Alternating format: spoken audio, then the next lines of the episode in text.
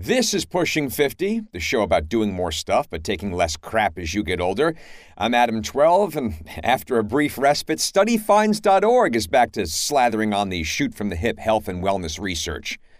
They sometimes have some good information, but you and I are going to have better takes on it always. So, welcome to Snarkily Slamming Study Finds Part 3, the unfortunately not anywhere near final chapter.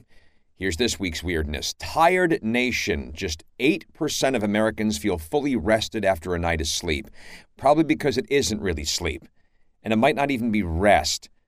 A sleep tracker really helps. If you've got a smartwatch, most of them have that capability, though really none are as accurate as the old style sleep studies were where you sleep in a lab all hooked up to monitors and people watch you. And I'm as guilty as anyone of not using my smartwatch for that purpose. I don't like to sleep with a watch on, but especially with mattress quality having gone up, I'm all but certain the reason sleep quality has gone down is the dual constraints of pandemic life and the thing to which smartwatches are connected smartphones.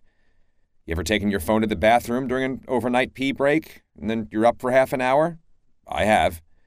COVID waste, discarded face masks are killing wildlife around the globe. I would love to actually see someone throw a face mask onto the side of a nature trail. Said person would get an earful, and maybe worse. Sick of seeing that crap. COVID shame stopping many from reporting infections and properly social distancing. If you're a good listener, and for more reasons than just this, you have to be these days, you'll know who's faking it in this regard. They get kind of a sheepish, elusive, even guarded look while talking about the pandemic, even if they're the ones who brought the subject up. But the other thing is screw the shame, give me the info. Anyone you're around has the right to know if you're exposing them to the virus. Hell with your shame. Exercise also affects the brain, may slow the onset of memory loss and dementia. I might have said this before, you might very well have heard this before, but almost every time we hear it, there's something new in this report about how important exercise is for this reason. Not exercising is not an option, and regular bouts of strenuous exercise is nearly as essential, provided it's done smartly. And if you're not sure the smart way to go about it, there are plenty of people willing to help you. For most of them, that help will come free of charge. Popeye was right. Spinach really does make your muscles stronger. Yes, but is it strong to the finish? That's what the Sailor Man promised us. Just something the jury has to consider.